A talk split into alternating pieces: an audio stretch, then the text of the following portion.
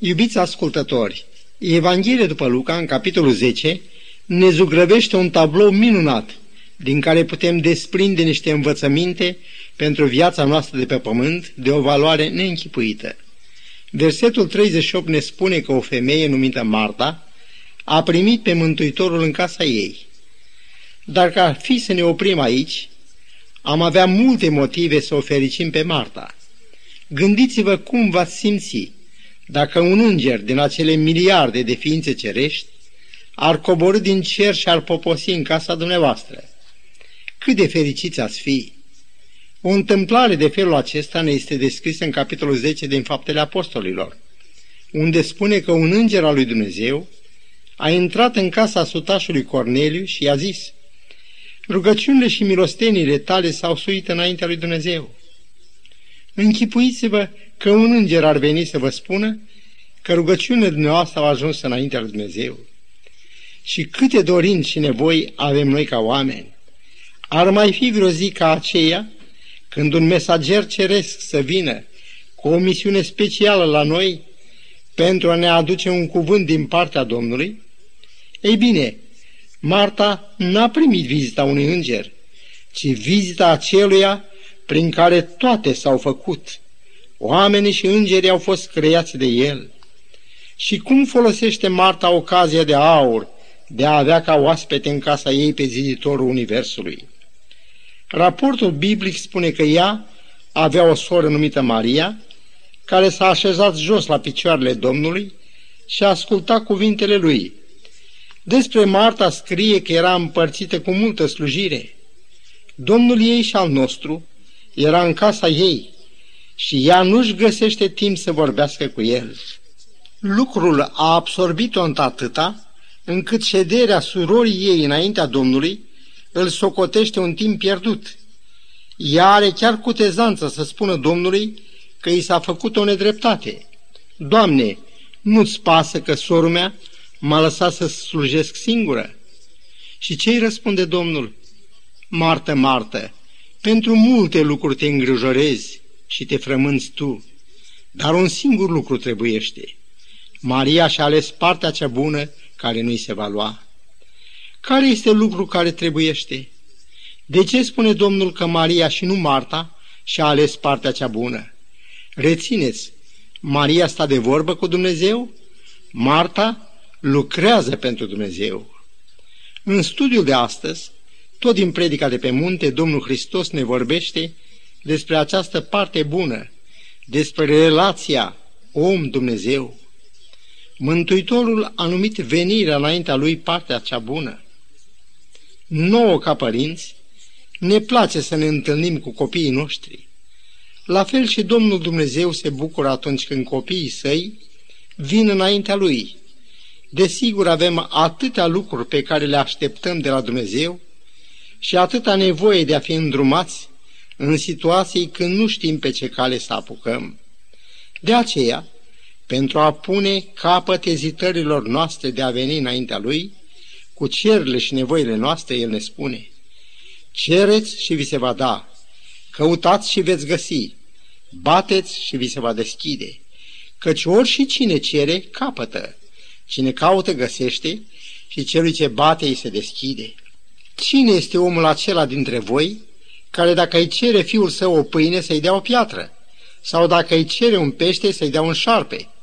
Deci dacă voi care sunteți răi știți să dați daruri bune copiilor voștri, cu cât mai mult Tatăl vostru, care este în ceruri, va da lucruri bune celor ce îi le cer. Matei, capitolul 7, versetele 7 la 11. Cuvintele acestea sunt o stăruitoare invitație de a căuta ajutorul și binecuvântările lui nesfârșite. Lucrul de care Domnul Hristos a căutat să ne convingă este bunătatea lui Dumnezeu, cât de mare este această bunătate și cât de necuprinsă e iubirea Lui. Priviți zvoarele de apă care curg din ziua în care au fost create.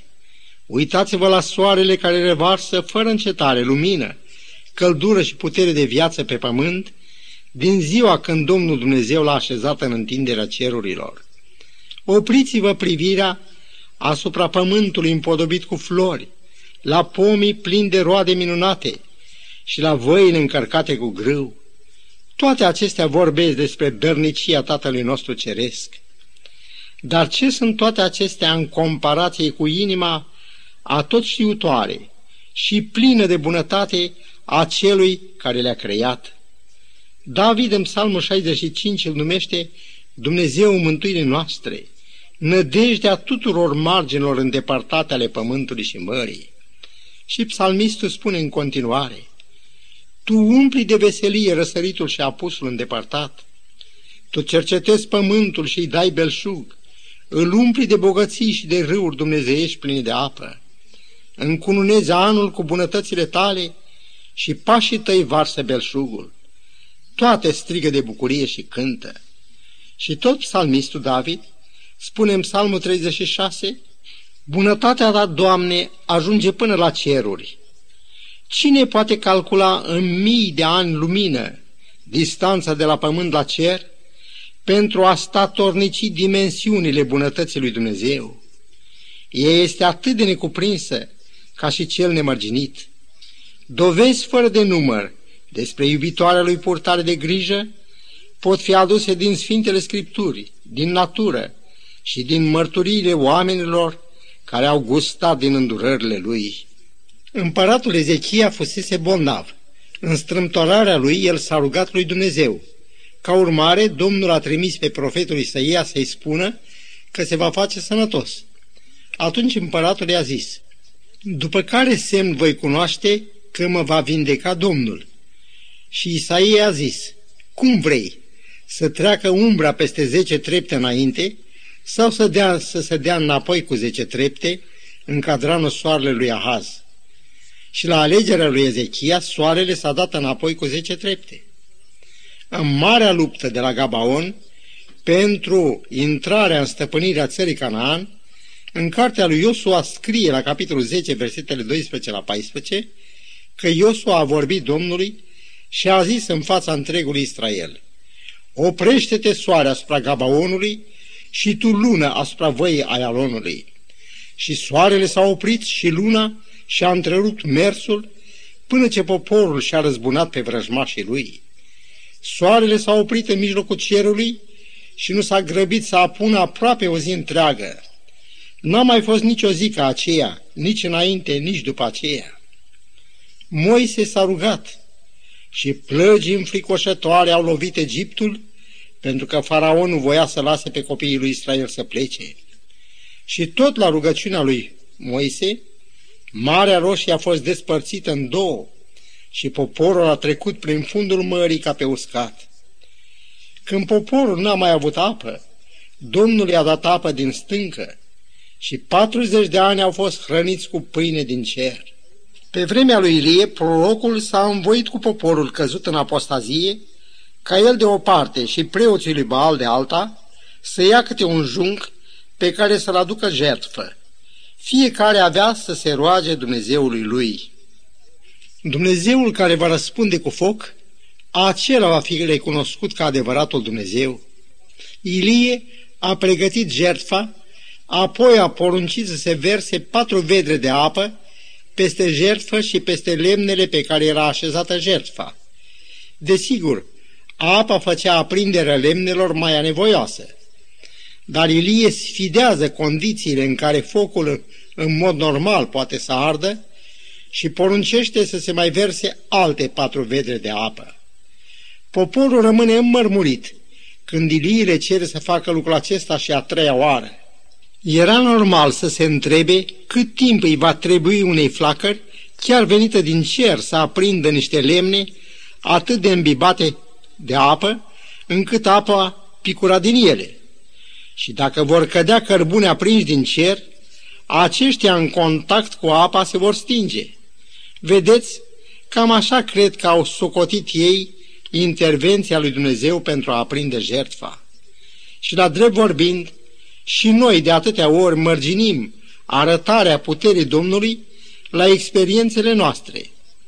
Dar când Ilie s-a rugat, a căzut foc din cer, care a mistuit jertfa, lemnele, cele 12 pietre din care era alcătuit altarul de jertfă și a sub și apa care era în șanț. Scump prieten, până la apariția minunii, cine ar fi putut crede că soarele se poate da înapoi? Sau că poate fi ținut pe loc ca să nu apună aproape o zi întreagă? Și cine putea admite că focul lui Dumnezeu va arde și pietrele și pământul până când ochii omenești n-au văzut minunea?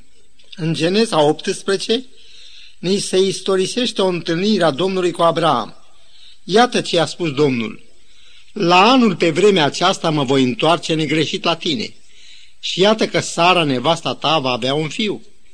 Sara, care avea cam 90 de ani, a râs. Răspunsul prompt a fost, este oare ceva prea greu pentru Domnul? Toate aceste istorisiri și mii de alte minuni săvârșite de Dumnezeu și de care ne vorbește Biblia, ne arată cât e de bun și de nemărginit în putere Domnul Dumnezeul nostru. Imposibil este un cuvânt născocit de oameni, dar Domnul Hristos spune, la Dumnezeu toate lucrurile sunt cu putință. Matei 19, cu versetul 26. Domnul vrea însă ca noi să facem ceea ce putem să facem, iar ceea ce este mai pe sus de puterile noastre, lucrul acela îl va face însăși Dumnezeu. De pildă, la învierea lui Lazar, oamenii puteau da piatra la o parte și ei au trebuit să facă lucrul acesta, iar ceea ce nu puteau înfăptui ei, trezirea de morți a lui Lazar, aceasta a făcut-o Domnul. Așadar, îndemnul, cere ce vi se va da, are în vedere lucruri care sunt mai pe sus de puterile noastre. Ceea ce este într-adevăr uimitor e faptul că Domnul ne spune că ori și cine cere capătă, cine caută găsește și celui ce bate îi se deschide. Îmi place așa de mult explicația pe care o dă Mântuitorul în legătură cu dărnicia lui Dumnezeu, încât vreau să o repet ca să o învățăm ca pe una din cele mai valoroase lecții de care avem nevoie ca oameni. El ne arată că e cu neputință ca un tată căruia îi cere fiului pâine să-i dea o piatră. Deci, spune el, dacă voi care sunteți răi știți să dați daruri bune copiilor voștri, cu cât mai mult Tatăl vostru care este în ceruri va da lucruri bune celor ce îi le cer.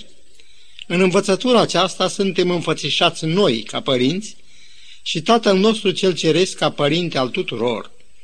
Toți oamenii sunt zidirea lui Dumnezeu.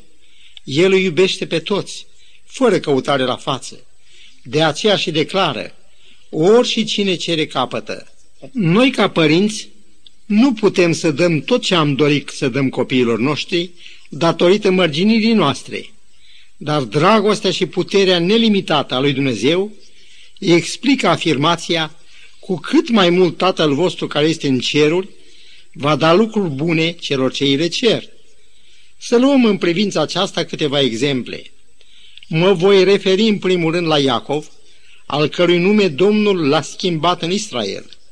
Vreau să urmărim în paralel omul și slăbiciunile lui și pe Dumnezeu și nelimitata lui dragoste de părinte.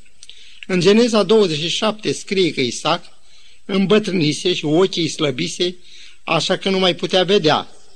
El a chemat pe Esau, fiul lui cel mai mare, și i-a zis, Ia că am îmbătrânit și nu știu ziua morții mele. Acum, dar, ia-ți armele, du-te la câmp și adu vânat. Fă-mă mâncare cum îmi place și adu să mănânc ca să te binecuvânteze sufletul meu înainte de a muri. Rebecca, mama lui Iacov și Esau, a auzit discuția dintre Isaac și Esau. Ea a chemat în taină pe Iacov, l-a trimis la turme și i-a adus doi iezi, din care i-a făcut o mâncare cum îi plăcea lui Isaac. Iacov ia mâncarea și o duce tatălui său. Isaac l-a întrebat, Cine ești tu? Și Iacov a răspuns, Eu sunt Esau, fiul tău cel mai mare. Scoală-te de mănâncă din vânatul meu, ca să mă binecuvânteze sufletul tău. Isaac i-a zis, Cum l-ai găsit, fiule? Și Iacov a răspuns, Domnul Dumnezeul tău mi l-a scos înainte. Cred că priviți plin de compătimire și poate și revolt această figură istorică, a cărei nume l-a purtat cu respect Israelul din vechime. și îl poartă și Israelul de astăzi. Acesta reprezintă foarte bine ființa pământească, omul egoist din fire, dar care, în cele mai multe cazuri, nu e lipsit de o religie. El urmărește totuși binecuvântarea, dar o caută pe căile lui, folosindu-se de mijloacele lui. Înșelăciunea este neplăcută, dezgustătoare și lui Dumnezeu și omului. Dar în timp ce Domnul urmă urăște păcatul, el iubește pe păcătos. Vinovatul Iacov, pentru a evita răzbunarea fratului său, părăsește în grabă vatra părintească. El are drept tovarăș de drum, o conștiință vinovată și un toiag care, pe care să se rezeme în caz de primejdie. Dar, parcă nicăieri în Sfintele Scripturi, felul de a lucra lui Dumnezeu cu oamenii nu strălucește mai frumos ca în cazul lui Iacov. El trece cu vedere chiar și blasfemia folosirii numelui lui Dumnezeu când tatăl său îl întreabă cum de a găsi vânatul așa de repede.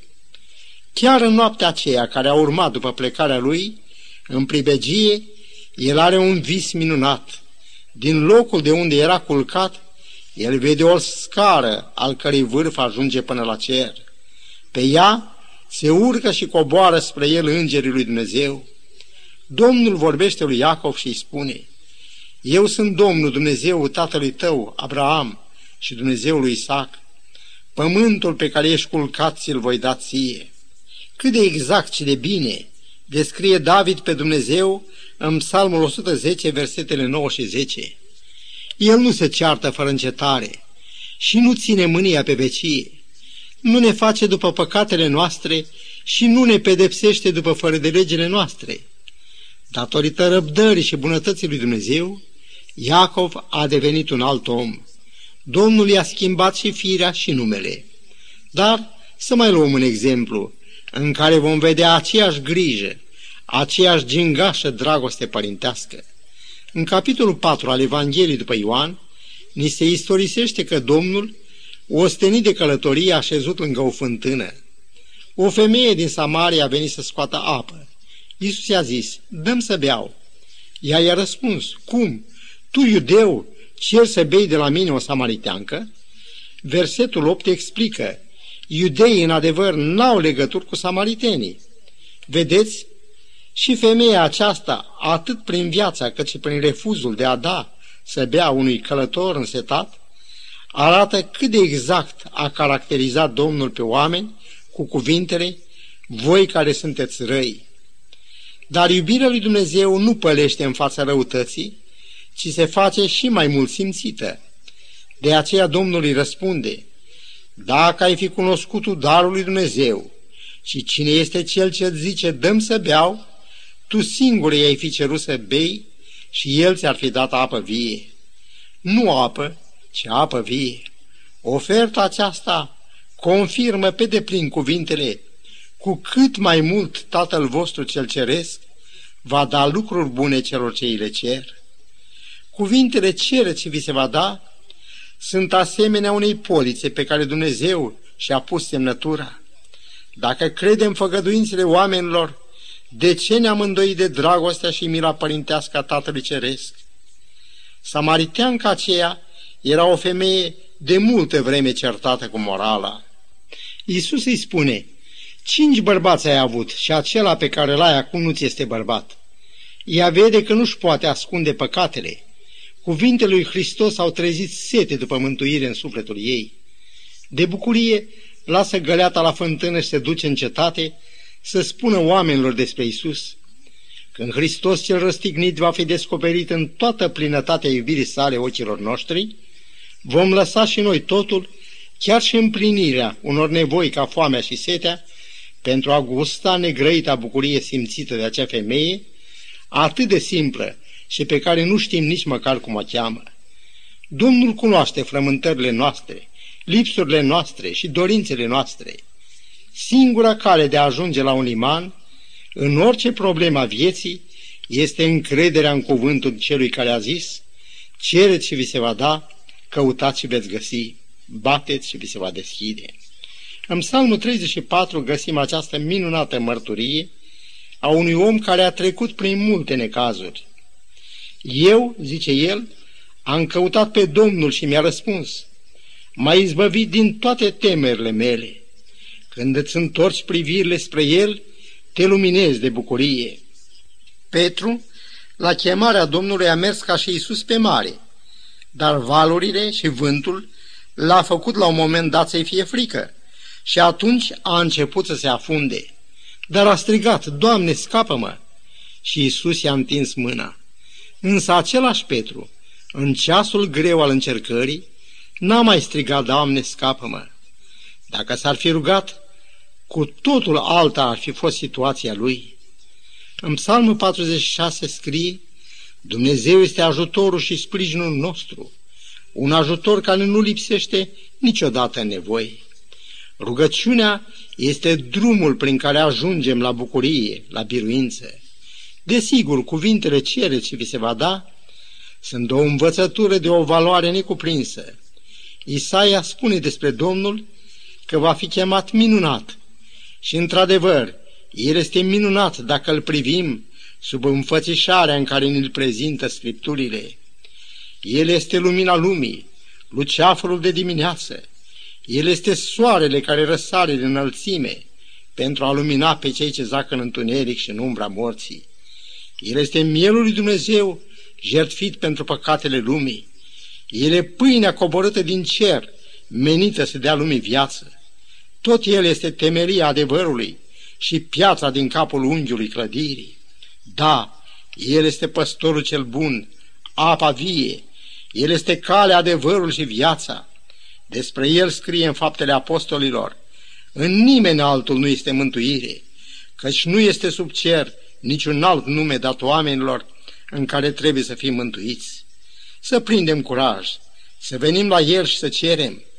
În Evanghelie după Marcu, capitolul 6, scrie Oriunde intrai El, în sate și în cetăți sau în cătune, puneau pe bolnav pe ulițe și îl rugau să le dea voie doar să se atingă de poalele hainei lui. Și toți cât se atingeau de el erau tămăduiți. Citirea Bibliei, mergerea la biserică, rugăciunea, sunt căi rânduite de a găsi pe Isus. Uneori, pentru a ajunge înaintea Lui, ni se cer hotărâri, ca ale acelora care au desfăcut acoperișul casei pentru a pogorâ un slăbănog înaintea lui Isus.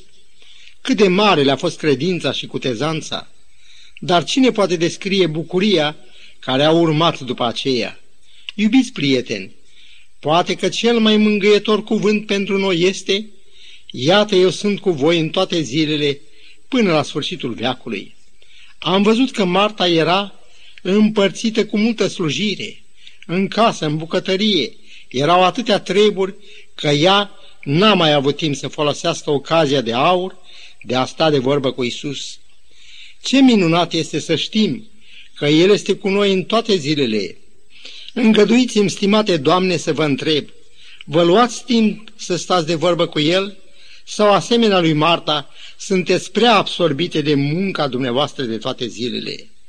Nu ar fi oare mult mai bine să venim la El și să-i cerem sfat? Să facem lucrul acesta chiar acum. Părinte Ceresc, îți mulțumim că ne-ai învățat să venim la Tine și să cerem. Dă-ne, te rugăm, harul de a căuta fața Ta și de a vorbi cu tine de toate cele care apasă inima noastră. Învață-ne să cerem și să nu ne îndoim de dragostea ta părintească. În numele Domnului nostru Isus Hristos. Amin.